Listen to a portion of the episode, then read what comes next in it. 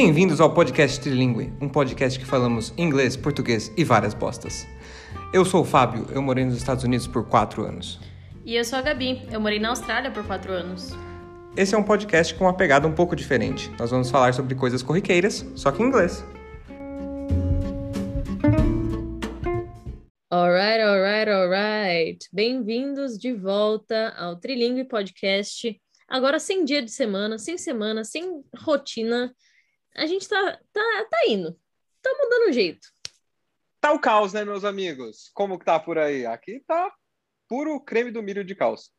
Pois é. Ou só o pó, né? Como o Fábio tava falando agora mesmo, antes de começar. A Gabi tá só o pó. Meu Deus. Pra quem, quem, quem sabe, sabe. Enfim, né, Brasil? Então, falando sobre assuntos super relevantes nessa, nessa nosso papo aqui, a gente vai falar sobre entrevistas e é, dicas de entrevistas, como você pode se preparar para uma entrevista em inglês. Eu acho que muita gente é, tem um pouco desse medo, desse pavor de entrevista, então a gente vai, vai falar um pouco sobre isso e talvez também os tipos diferentes de entrevistas em outros países, outras posições e quais são algumas dicas universais para vocês conseguirem um emprego muito top no exterior. Exato, igual a Gabi, que conseguiu esse emprego muito top de host nesse podcast, ganhando um total de zero dinheiro, Zero mas muita diversão. Porém, estamos indo, né? É, passou direto, enviou o currículo, falou: Eu estudei na Austrália, bora gravar? Falei: Você tá dentro. Pois é, e aqui É estou seu. até hoje. Só 50% de tudo que é do podcast, que no momento não é nada, mas vai saber. Vai saber, vai que esse episódio aqui estoura. Vai que a É. gente faz um, um com aqui não violante e aí, ó. Vamos lanchar Ah. também. É o nosso break. Alô, Spotify, estão pagando o Duolingo? Cadê o Duolingo mais 18 aqui? Pois é, Aqui é. Duolingo do bem, aqui é o Duolingo do bem. Aquele lá do Duolingo do mal. Duolingo do mal porque é chato. Isso aqui é legal, pelo menos, entendeu? Uau, throwing shade, famoso throwing shade já no, no Pois concorrente, é. tá certo. Coca-Cola e Pepsi. Estamos aqui na, na campanha contra. Ah, um adendo que eu acho incrível dos Estados Unidos é que nas propagandas eles podem ser explicitamente contra o concorrente. É Sim, tipo, sabe o meu concorrente? Pau no cu dele, ele é bosta, compra do meu. sim. Nossa, eu, eu pensei nisso agora, quando eu falei Coca-Cola e Pepsi, por causa do shade, né? Nossa, eu lembro a primeira vez que eu fui para os Estados Unidos, a gente estava assistindo uma propaganda da Coca-Cola é, na televisão do hotel. E eu nunca esqueço, tipo, eles falando mal da Pepsi real, assim, real mesmo. Eu lembro da propaganda, tipo, falando Pepsi é uma bosta, Coca é muito bom. Pepsi te traz tristeza, Coca te traz felicidade, sabe? Era esse tipo. Enfim, muito bom. Para você que nunca assistiu televisão nos Estados Unidos, televisão normal mesmo, é sempre isso. Durante as sitcoms tem propagandas de outras sitcoms na partezinha de baixo, normal acontece. Propagandas em que eles jogam shades assim de graça Uhum. no concorrente e propaganda de remédio que tem assim pra um cacete Tem, isso é verdade. E de dieta também, all the time. all the time.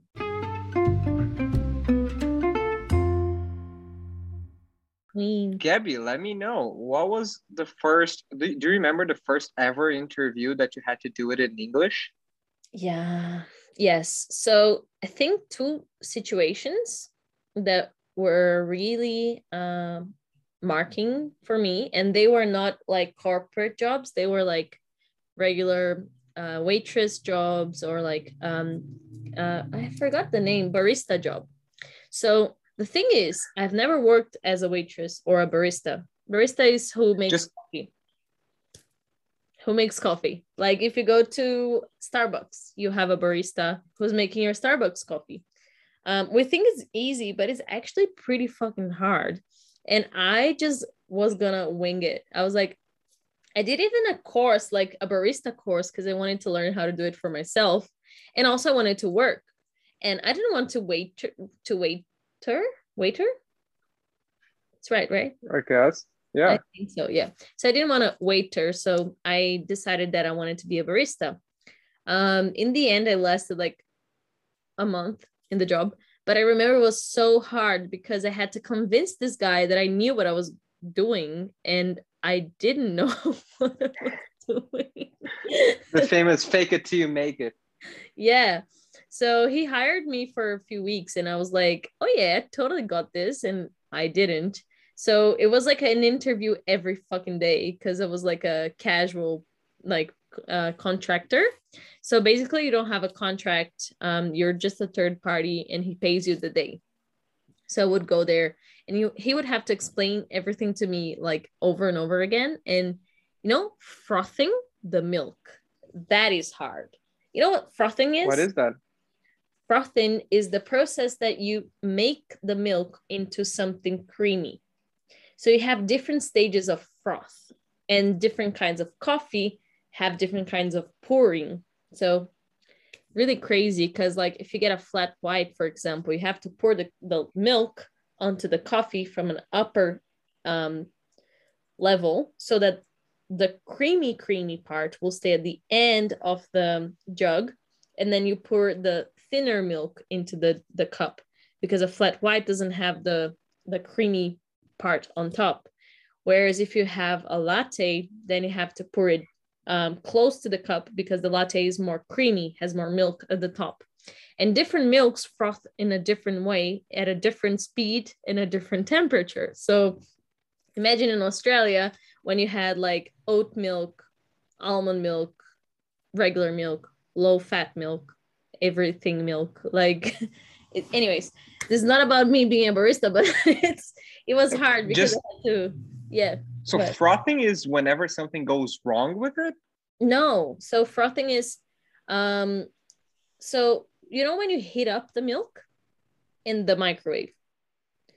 Frothing is like heating up the milk but then you have like a little tube that has vape vapor vapor really hot steam like really hot steam coming out of it. And then you have to put it in a certain position in the jug.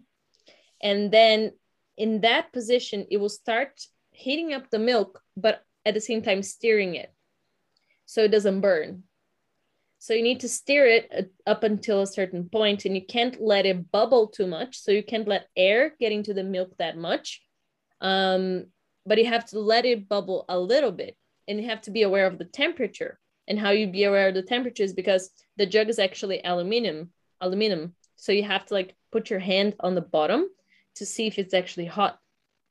So that's the tricky part because you're heating up the milk that is cold from the fridge and you need to heat it up without burning it or without making it too bubbly or too um yeah it needs to look like paint white paint. That's what they used to say.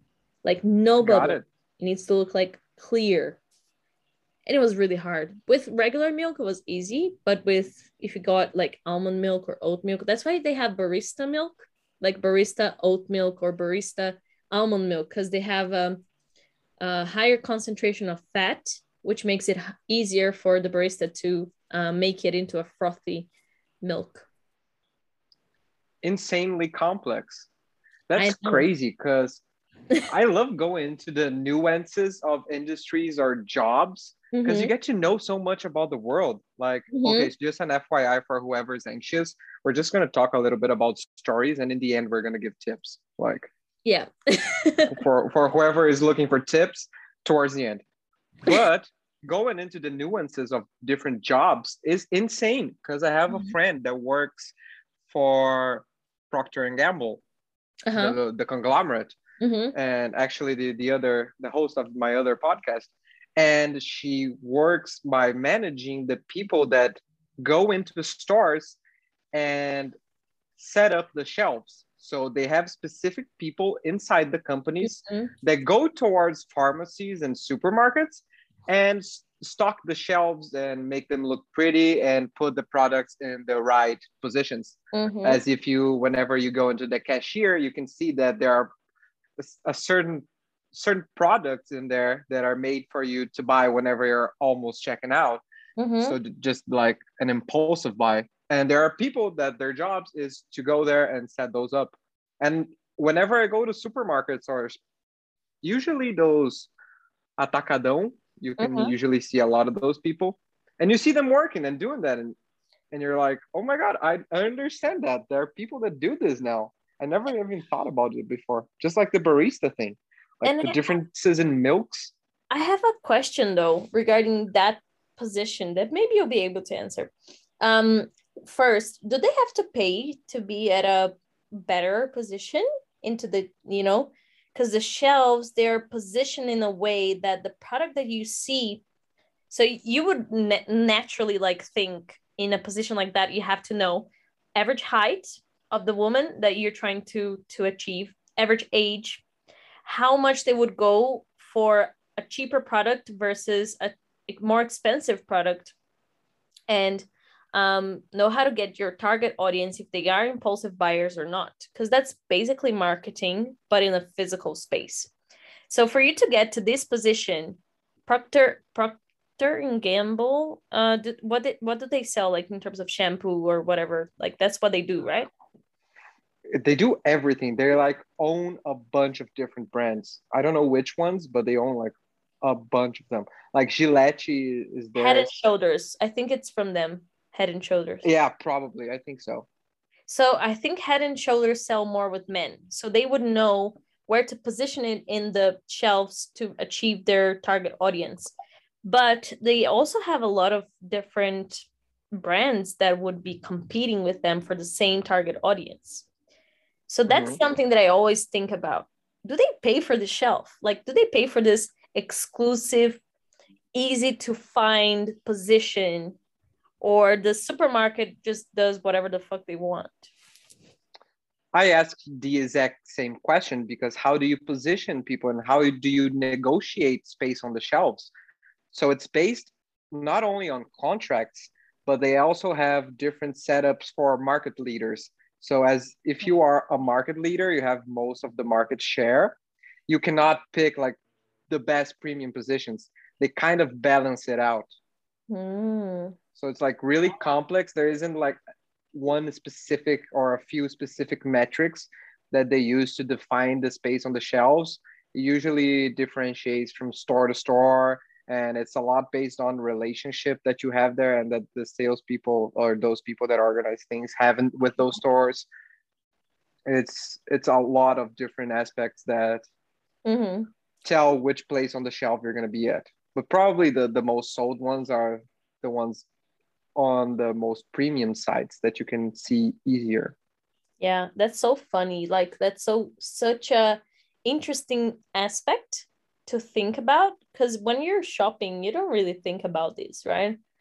Um, but yeah, relationship Yeah, that's that's the key for I think everything globally. Like having a good relationship with people make it easier for you to get a job. Anyway, yeah, gets you very very far. Just knowing people, you can mhm, get information, you can understand the job because that's a big part of going to jobs. People mhm, want to know on interviews if you know what you're applying for. Like, why do you want the job? why mhm. here those are questions that if it's in portuguese or in english is very good if you have it well defined and structured uh, on a structured way that you're going to deliver that to whoever is asking Mhm. so that you actually have done your homework and show interest in the job and show interest in the company Yeah. and not just i'm here to get paid because it looks just fun because nothing is really fun some, some No. jobs are kind of fun and you're going to like a lot of things about it but they're also going to be shitty and a lot of work and you're, you're Mhm. going to get tired of it a lot like many many times so Mhm. it's not all roses it's not it's not all disneyland shit even disneyland with our guest Uh, the yeah, episode, exactly. Working for Disney is not the best.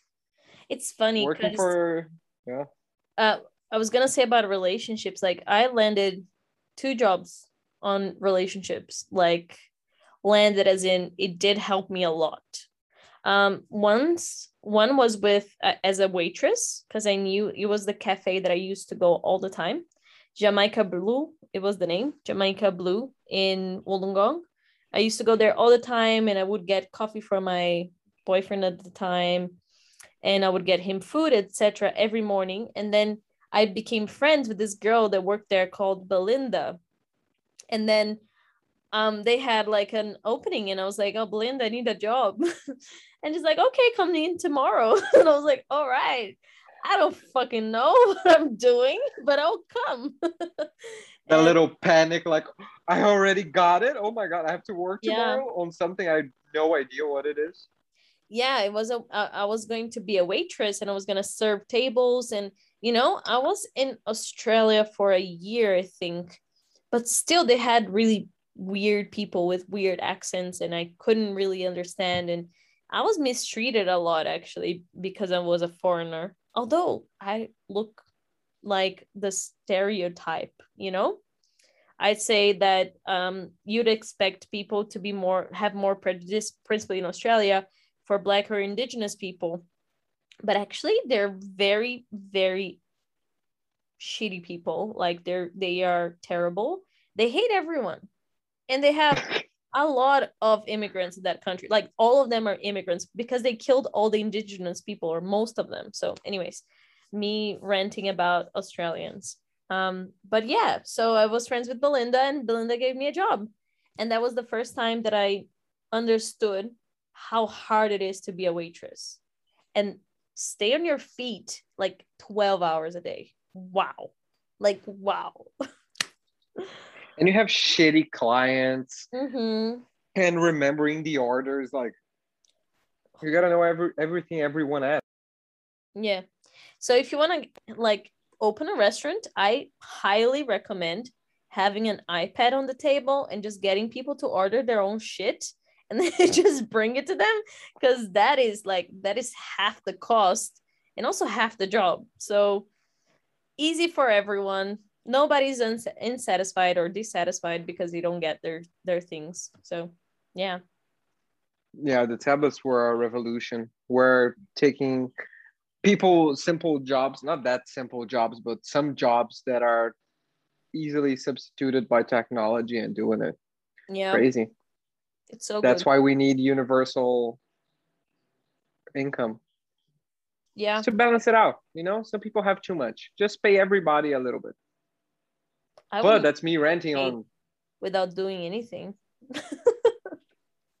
I mean we should.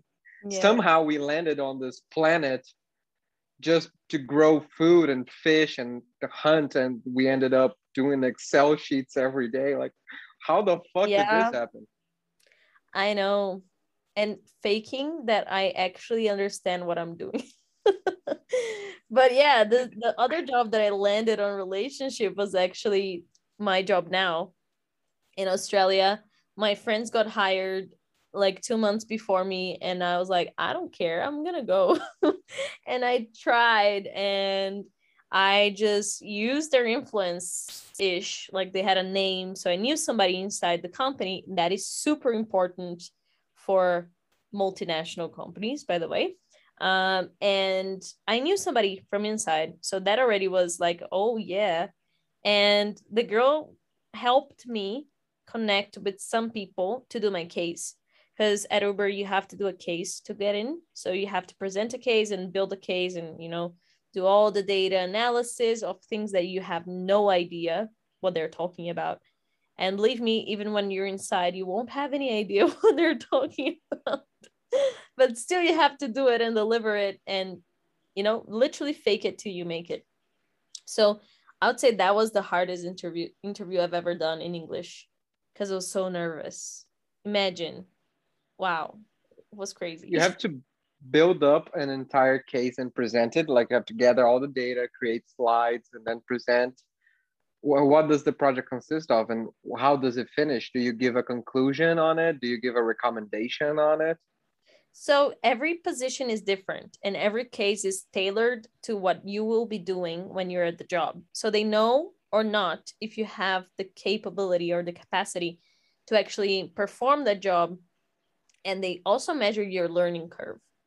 So in my case, I was really, really lucky because nobody from inside from the COE, that's how we call it, um, the offices for centers of excellence, which is like um, a place where you handle all the service oriented things. You know, like if you're an Uber customer and you complain, people like me will be tailoring your your service with the operations team that will be, you know, anyways, technicalities. Um, but yeah, we we ensure that you have the best uh, service you can. And for that case in particular, I was working. Um, I would get into U U for B, which is Uber for Business. That in Brazil is really new, but in Australia was already pretty developed. And I would come into the operations team as a premium support specialist.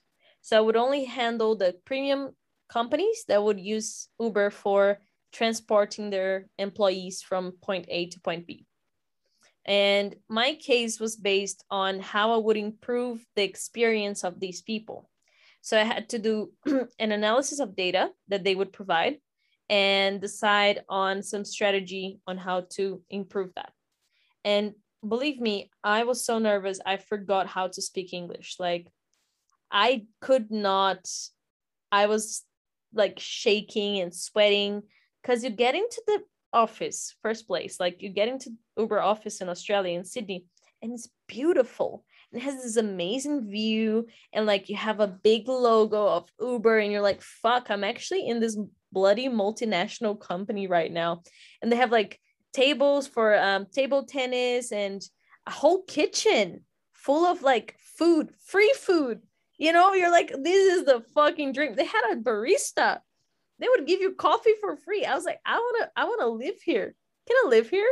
You know, that just made me so nervous that when I sat on the table and I had to present, I was like, oh, fuck. I don't even know. And they ask you questions and you're like, I don't fucking know. Like, I'll pretend, I'll, I'll try my best here, but you know, I don't know. Um, and I was really lucky that I, I got this job. But yeah, so I think tip number one from this experience interviewing in English for a multinational company, relationships. Tip number two, make your presentation with talking points, all in English. And tip number three, if you're, you know, at home, drink some tea, relax. I actually brought tea once to one interview because I was too nervous and I, I drink chamomile tea and really helps me and breathing exercises with music. That's what i do. I just listen to like some calming music because i'm really nervous. And i breathe like with the nose and exhale with the mouth. Principally when you really want something it feels like it's so far away from you to getting it because you're just so nervous. So i do really recommend those five tips i think that i gave now I love it. Breathing is such an important exercise for everything. It calms you down. It can heat you up. Like there are people that do breathing exercises prior to taking cold showers, and that's actually how they do it. Taking cold showers even whenever it's freezing outside because you heat up your body through breathing. You can slow down your heartbeats. Wow. You can calm Yeah. yourself down. It's amazing. Breathing is like a Mhm. super crazy exercise. And I love all those tips. Yeah, I think practicing in the language that you're gonna have to deliver the, the interview is very, very important. Mhm. And that's something because there are a lot of different few words that you want to have on the tip of your tongue and actually know them instead of thinking through your going through your mind and trying to find the exact word because it slows down your thought process and breaks your flow down and that's actually something i'm facing right now because all my uh, i'm having i'm gonna have an interview in probably a couple days and it's in portuguese but all the material to study it it's in english. And i have to go back and forth between studying it in english and then practicing it in portuguese Mhm. to get to know all those terms in portuguese. And those like business terms are all business terms that i've become comfortable with or acquainted with in English because I studied in the US and that's where I got most of the material for everything business related. It's Mhm. usually international stuff. And I have never had exposure to business lingo in Brazil. So it's going back and forth between those is pretty interesting, but preparing yourself to actually speaking the language whenever it's different than the one you're practicing in or that you become acquainted or used to it's quite important to not break your flow and deliver the best interview possible Yeah, for sure. for sure. And on the matters of people having connections that help you get in, whenever I got into the lab in the US, I helped to actually one of my friends to also get in there. It was like, mm-hmm. I wanted to work at a lab. I mentioned the, the one I worked at and got him an interview, and then he got in. We worked together a couple of times, Mm-hmm. which was super fun. I was almost exiting, he was still in school. And I saw him there just working on his research and doing shit. It was fun. It's fun whenever you can get someone a job Yeah. or get someone an, an opportunity to get that job Yes. I that's probably the you- thing. Yeah. That's the right terminology because you don't get anybody a job, but you can get No. people the opportunity and they just have to live up to it, you know? Yeah, you went there and you delivered at Uber and you got it. Yeah. I think that the other thing that is important, at least I do, is prepare for possible questions. I have like a general question list that I go through. So, why do you want this job? What motivates you to be here? What are your values? Like what is what makes you a good person to work with or what makes you a bad person to work with? What do you need to work on yourself, etc. And then What are your flaws? yeah, Your biggest flaw? yeah. And then I always say my biggest flaw is also my biggest opportunity because you know you have to Mhm. you have to upsell yourself. Don't be afraid to tell them that you're amazing. Like I think that is the most important part. Like you can't tell them that you're shit. They don't want to hire anyone that is shit. I actually told that to one of my um my like not employee, but she's in my team, so I'm her lead. Um, she was in an interview process and she's like, Oh, but I don't know what to do. I was like, just tell them how fucking amazing you are and just pretend that you believe in, in all of that you're saying. Cause people don't want to hire someone that, that they don't believe in, you know? They want to know that you know. Cause if you don't know, they won't know. So that's that's the other Yeah. confidence and preparing prep prep prep And whenever they go for your flaws, try to under, or any other question, try to understand what they're trying to get out of that question because Mhm. there's a purpose. They're not doing that just for doing it. There's no list of questions that they have to go through. They Yeah. want to understand you, and sometimes understanding your flaws, it's not like I'm lazy. You're not gonna get the job. Mhm. try to go for something that you know it's a vulnerability in your skill set maybe i don't have a lot of experience but i have all this these things laid out understanding knowing that the for the interviewer knowing that you know not only about yourself but about your skill set and the parts that you're probably lacking it's important because you want to know if the person is doing a bad job you want to know that they know where they can improve instead Mhm. of having to rely on constant feedback for them to overcome something they're not being able to do. Yeah. Yeah. And if you're interviewing in the same company, one thing that makes it easier for you to level up is to get a project that everybody knows that you've delivered or they they don't know you've delivered, but they know about the project. And if you actually worked on it, use that to leverage you. Because that is something that sometimes you don't even need to speak as much in at least the first interview if you have something that speaks for you. So if it's internal, an internal promotion, just use things that people know, like how you are as an employee, for example, how you are in the company. But yeah, Yeah, that's a, a pretty good way of selling yourself. Just demonstrating things that are in actual real realm, like Mhm. reality. What did you do? How did you overcome things? Those are gonna come your way. yeah, And one thing that I learned from one thing that I'm doing right now, the all the interviews and the process I'm going through is for consulting.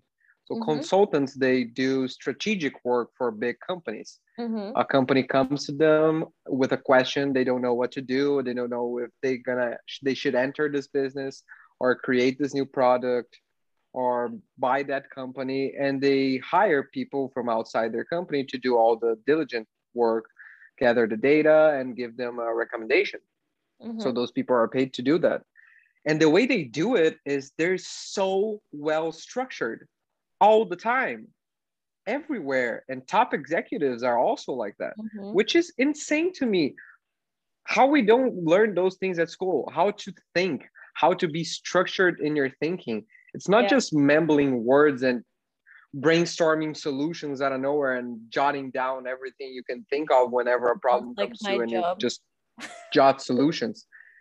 You stop, you strategize, you break down into important core elements, you prioritize those core elements, Mm-hmm. and then you deliver and then you get also you can also get very insightful if you're very structured and problem specific which is something that i was baffled by and don't know how we do not get those things in school like the way we think.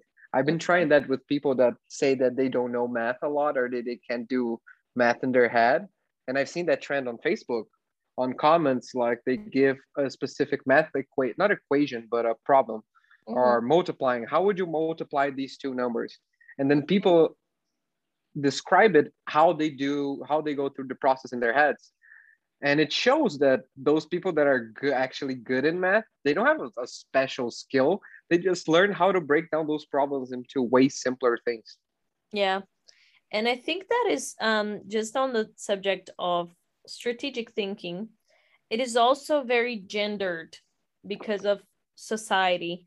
I think that naturally we expect boys to be better at maths and be better at these things. So we don't stimulate our girls as much as we do our boys to actually understand how to do the analytics part or other things like that because technically women are good at hum- humans stuff or humane stuff humanas um, and communication and boys are good at maths and numbers and stuff so um, i think that like for me i'm a person that if i try i will get i'll get there you know?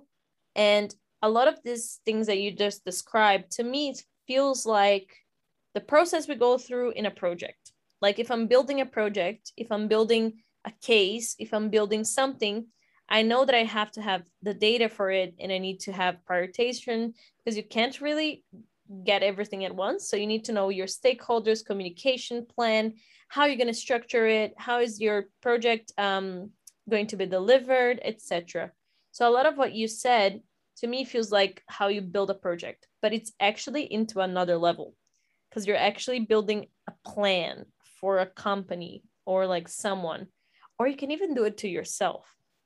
So i totally agree. I think that is so important.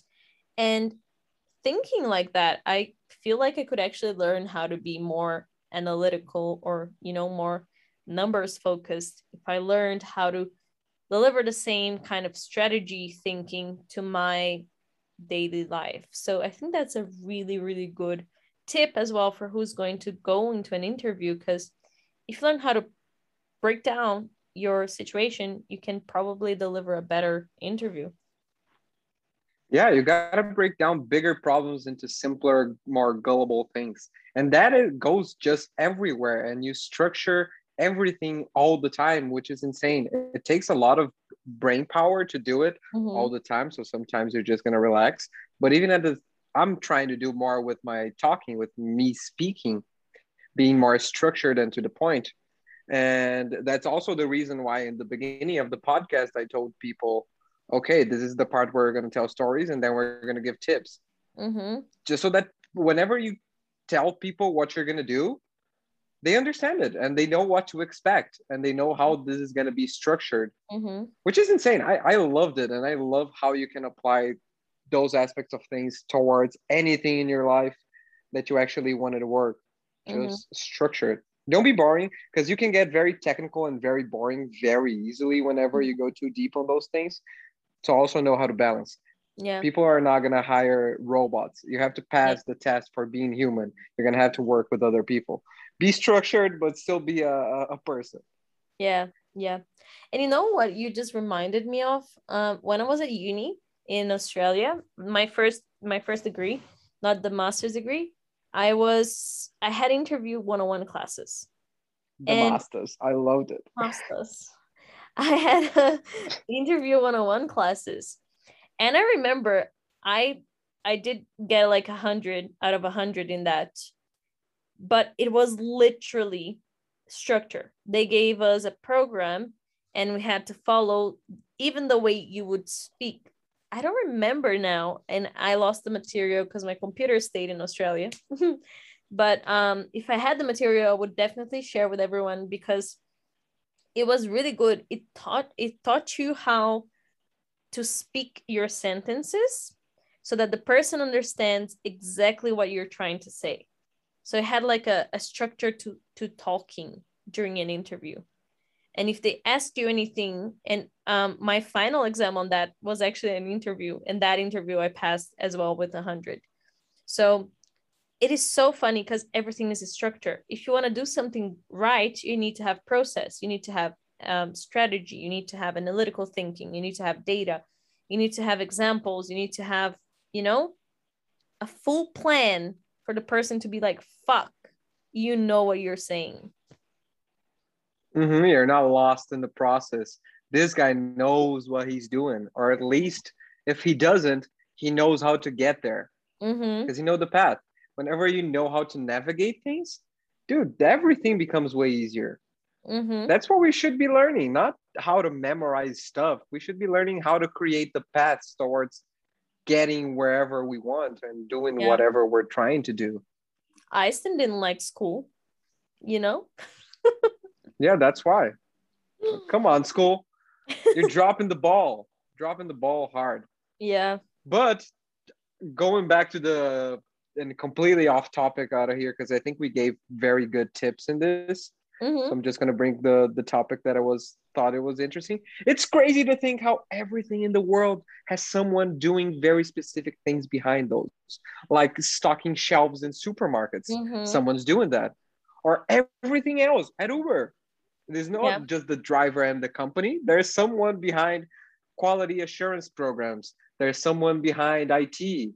There's someone behind God knows what the strategy for the company. Yeah. It's crazy insane how we became so complex that it takes so many people doing such specific jobs for for the world to keep Mhm. spinning the way it it, ha- it's, it has been spinning the last couple hundred Yeah. years. I mean, we have a like 7 billion, no, 9 billion people, right? In the world. I don't know. I thought it was close to eight, but I'm actually not sure. Well, eight, nine, seven, whatever. A lot of fucking people. Um, and um, we need to have jobs for everyone. I mean, I don't know about you, but I can't live life just chill. I either have to study or I have to work. And I've been like at least at um at uni, I've never been without something, you know, to do. So I think that these micro jobs they exist not only to ensure quality in every process because if you think about it quality is something that is it exists everywhere.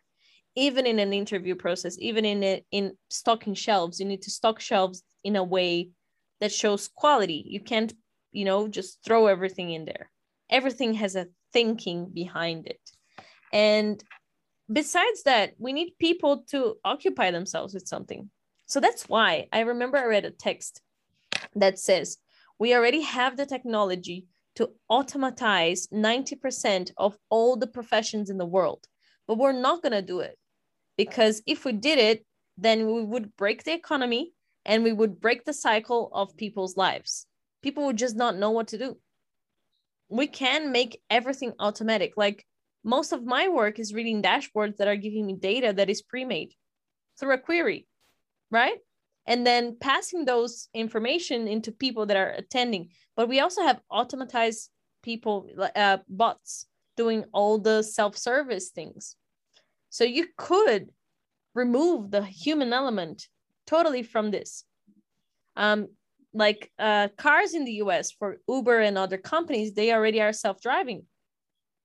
They're testing out drone deliveries. So they removed like delivery partners from the the the equation and that is not only uber that's like most of the companies that are working with this kind of things what we can't we can't live without and shelf stocking is something we can live without the human element because we have shelves that are stocked by robots in the us as well. Uh, what we can't live without is doctors. Yet. Yet. And that's because we still don't have a robot that is better than doctors at surgeries, but we actually already have people working on those robots. So I'm I'm gonna give a slight different view of that same rent, mhm, which is and going on a few aspects as in capitalism and how this was completely structured for us to think a few things that I, don't know if they're true or not. mhm, The second is entering on the different types of jobs, which are jobs where people are serving other people and jobs where people are just working on an organization or structuring something.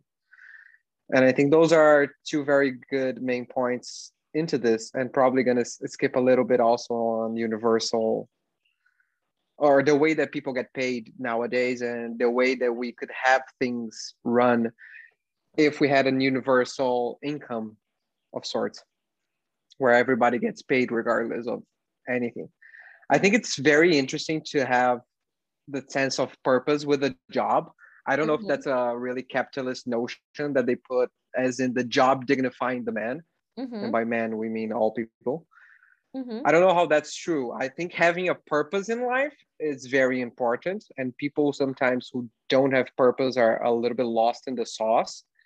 So I think holding purpose is very important. I don't know if holding jobs is something for everybody or regular jobs as we have them right now, or all jobs aren't as dignifying as sometimes ours is.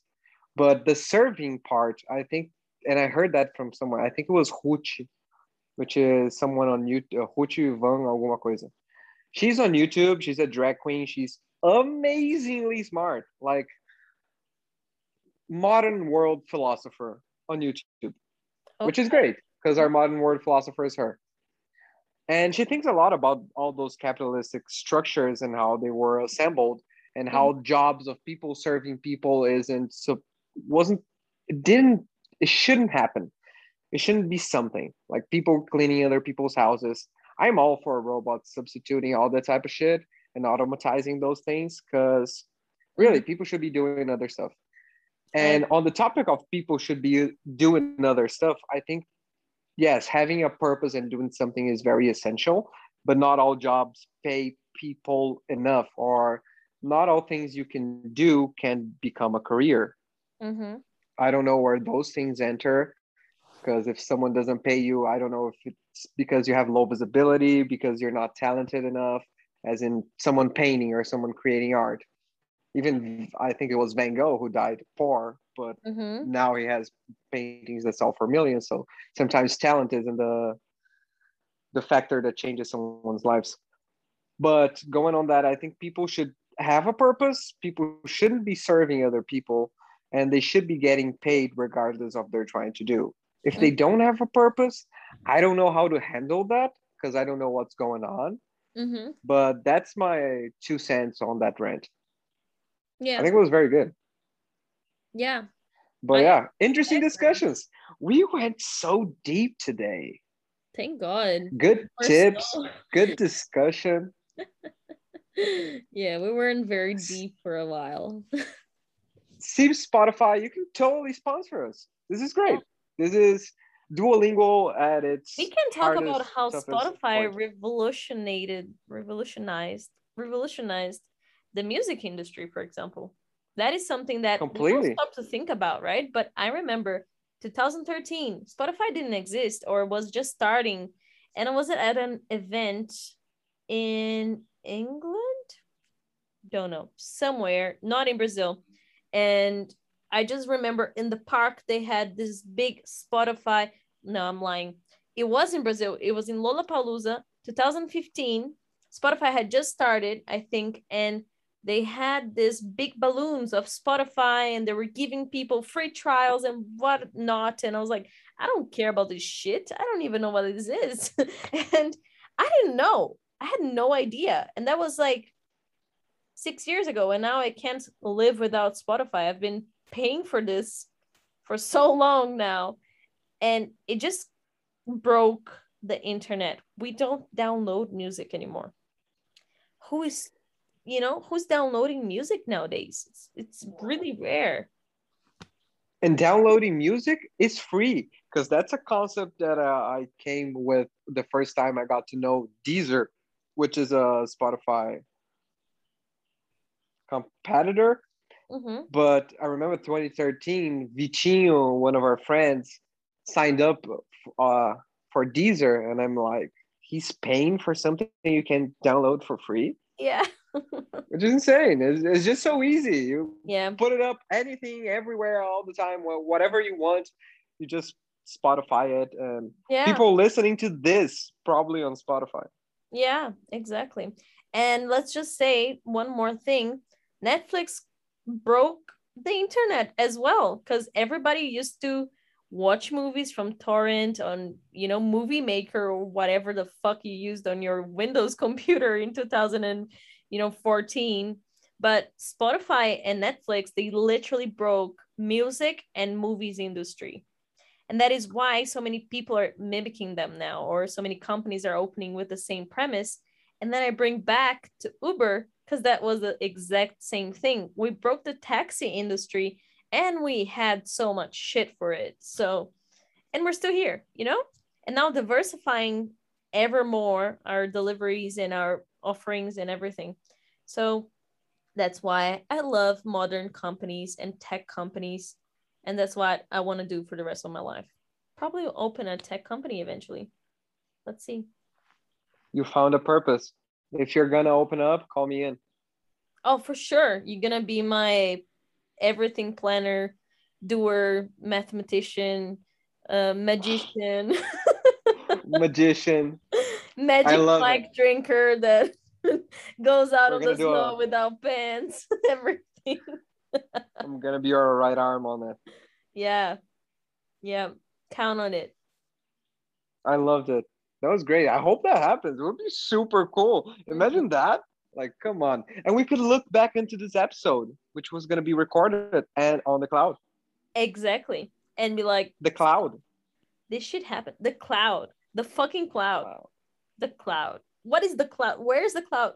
Who has access to the cloud? There's Who a bunch of servers somewhere. I mean, Probably nobody.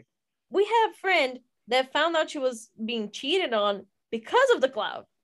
So, you know, Dude, we got a different world. We had the real world and then internet. That's Yeah. a, whole thing. can you imagine life without internet, without phones, without like instant connection to people, having to write a letter or drive somewhere to actually get an answer? Like, imagine pandemic times without the internet. That would be deadly. Like, no, no, no, no shot. Absolutely no it- shot. or like TV, movies, entertaining. Like this is the first time that I think we finally started to value the entertainment industry. What if we had still had VHS or DVDs? We wouldn't be able to go to stores. No, They had to exactly. That's what I mean. You wouldn't be able And to they go to wouldn't the have the post logistics. office to post letters, to talk to people. You would not be able to do anything like go to the supermarket or or things like that because we wouldn't really have, I don't know, like we would have the milkman and the milkman wouldn't come anymore because the milkman is forbidden to go deliver milk. You know, like pandemic times would cut all of our relations to the external world without internet or entertaining we, entertainment we wouldn't be able to distract ourselves we wouldn't be able to work because you know work remotely would be impossible in a world without the internet and without the connections that we have and we probably would all go crazy and kill ourselves to be honest Yeah, only worse than a pandemic's probably going through a war, like a world war. Imagine that. That must suck. I mean, we will die if there is a world war now. Because I remember when I was in Australia, they were studying that possibility uh, because of some conflict with Australia and China. And they're like, if China drops a bomb, even near Australia, like a, an atomic bomb near Australia, we would all die. Literally, all die. And I remember the US was planning, you know, to attack North Korea and China and all that shit. So if they hit China or North Korea with an atomic bomb, it would hit Australia. So they were they were literally like planning on how much this Wait, how is that even possible? Because they bombed Jap- Japan twice, and it's not even that big. back then. Now we have But they would like drop bombs. massive one. Yeah, now we have different bulbs, different technology. That was just the first. Imagine But now. dude, that's way more. Imagine destroying a city towards this bombing North Korea and going all the way to Australia. That's far as fuck. yeah. That's the that's how potent their armor is now. Like like and not counting the fact that if they drop their bomb into an army facility, it will trigger other bombs that are inside there and just that. spread. So Don't they have a That's not failsafe for those things? That'd be insane. I but I remember I was in the US during that conflict with North Korea and they were like, oh, they could bomb us anytime because now they have missiles that are in range. And then we have anti-missiles artillery. I don't know what the fuck it was. I was just super scared of Mhm. getting bombed by North Korea and dying in the US. I'm like, what the fuck? Is this really gonna happen? I'm Brazilian and I'm dying in the US. I mean, we don't even fight. We're totally Yeah, we're on top of the on the um, em cima do muro. We're neither chill. here nor there. We're just like Switzerland with less money. So we need to Yeah. like pick a side, but actually we're not picking anyone. Don't don't attack us. Yeah, don't put us in the middle of your bullshit. They can paint sidewalks, respect them. yeah. I'm and water plants or now. whatever. Oh god. and be pro Bolsonaro. Oh, thanks so much. Can you get the fuck out of my country now? Like, like kind of like that. Like, get the fuck out. If you're a pro Bolsonaro, don't even listen to this shit. I mean, you're at the end of it, so well, jokes on you. Thanks for the thanks for the red.